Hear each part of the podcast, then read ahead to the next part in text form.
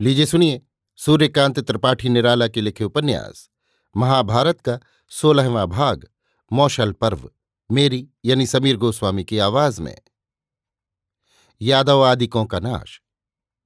पांडवों की सत्ता देश में स्थापित हो गई, छत्तीस साल हो गए, देश फला फूला लहलहा रहा था। कोई उपद्रव नहीं हुआ, लोग शांति से रहे, व्यापार बढ़े, राहें दुरुस्त की गईं। राज्यों में मैत्री का भाव दृढ़ रहा पांडवों की तरफ़ से सब कुछ कृष्ण का किया हुआ है, लोगों की धारणा थी। इसलिए कृष्ण की पूजा उत्तरोत्तर बढ़ी, उन्हें लोग अवतार मानने लगे। देश देश के लोग उनके पास जाते थे, उनकी बातें सुनते थे, उनके अनुसार काम करते थे। सबको विश्वास था, कृष्ण के उपदेश हित करेंगे। कृष्ण की इस बढ़ती प्रतिष्ठा का यादव राजकुमारों पर बुरा प्रभाव पड़ा। उनमें गर्व की मात्रा बढ़ने लगी। धीरे धीरे उनका स्वभाव बिगड़ गया। शराब पीने लगे मांस भी बेहिसाब खाने लगे। क्रमशः ऐसे उद्दंड हो गए कि सभ्य जनों से भी असभ्य बातचीत और अनादर से पेश आने लगे। ऋषियों और ब्राह्मणों का अपमान हो चला। ऐसे अधम कार्य में सारणादि यादव और श्रीकृष्ण का पुत्र सांब थे। एक दफ़ा नारद, विश्वामित्र और कण्व आदि ऋषि द्वारका आए। यादव राजकुमार राजकुमार सांब को औरत की तरह साड़ी पहनाकर ऋषियों के पास ले गए और कहा, भगवान आप लोग तो त्रिकालदर्शी हैं। ये वज्र की स्त्री है, गर्भवती है। बताइए इसके लड़का होगा या लड़की? ऋषि रुष्ट हो गए। उन्होंने कहा, इस अधम सांब के गर्भ से कल एक मूसल पैदा होगा और उससे तुम्हारे वंश का नाश होगा। शाप सुनकर यादव राजकुमार घबराए। महाराज वसुदेव से उन्होंने कुलहाल कहा।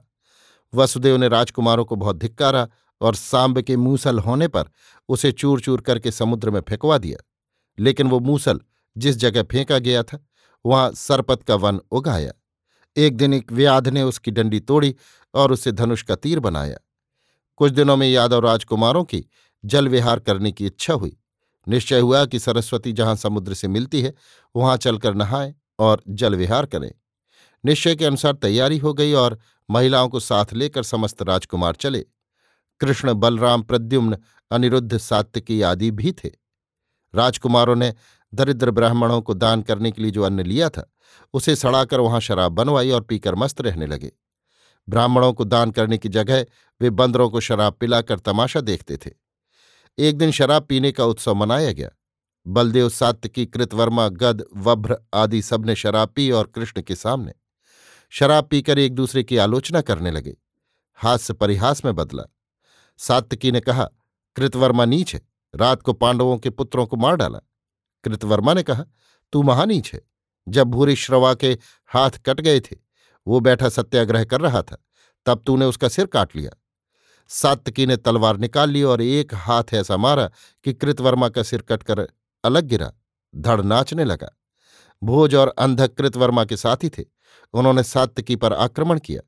प्रद्युम्न और अनिरुद्ध सात्तकी की ओर से लड़ने लगे, पर भोजो और अंधकों ने इन्हें मार गिराया। इससे कृष्ण को क्रोध आ गया। उन्होंने सरपत उखाड़ कर मारना शुरू किया। कृष्ण के पुत्र सांब चारुदेशण और अनिरुद्ध तथा गद भी मारे गए। देखकर कृष्ण कालस्वरूप होकर भीषण युद्ध करने लगे।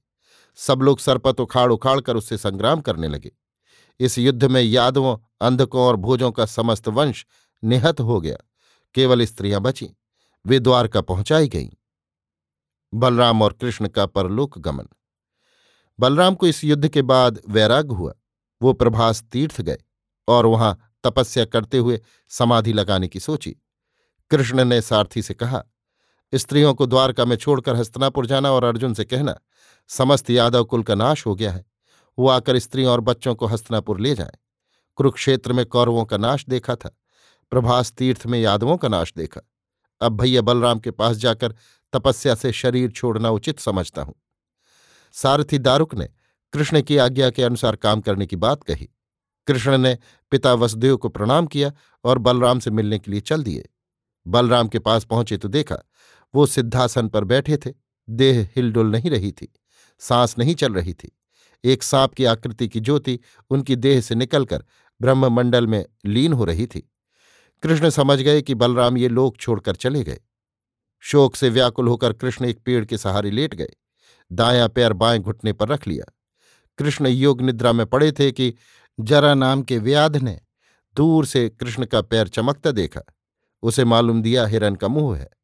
उसी ने सरपत तोड़कर तीर बनाया था।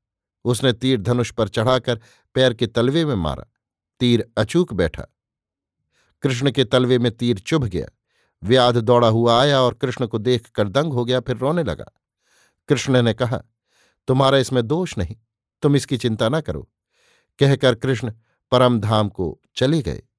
संसार में अपनी अद्भुत कीर्ति रखकर 120 साल की उम्र में कृष्ण अपने लोक को चले गए। उनके जाने से संसार में हाहाकार मच गया। उनके शरीर त्याग के संवाद से वसुदेव बहुत ही खिन्न हुए और दूसरे दिन शरीर छोड़ दिया। उनका श्राद्ध द्वारका जाकर अर्जुन ने किया और जब द्वारका से स्त्रियों को लेकर चले, तब समुद्र ने द्वारकापुरी को अपने गर्भ में डाल लिया। रास्ते में भी विपत्ति आई। डाकुओं का एक दल अर्जुन को अकेला जानकर आया। द्वारका का माल और बहुत सी स्त्रियों को लूट ले गया। अर्जुन कुछ न कर सके। अर्जुन ने भोजकुल की स्त्रियों को मार्तिका वत में रखा और सरस्वती नगर का राज्य सात्विकी पुत्रों को दिया। वज्र को पांडवों की पुरानी राजधानी इंद्रप्रस्थ का राजा बनाया। कृष्ण की पत्नियों में रुक्मणी, गांधारी, हेमवती, शेव्या और जाम्बवंती सती हो गईं। सत्यभामा तथा और और वन में तप करने चली गईं। अभी आप सुन रहे थे सूर्यकांत त्रिपाठी निराला के लिखे उपन्यास, महाभारत का सोलहवां भाग, मौशल पर्व, मेरी यानी समीर गोस्वामी की आवाज़ में।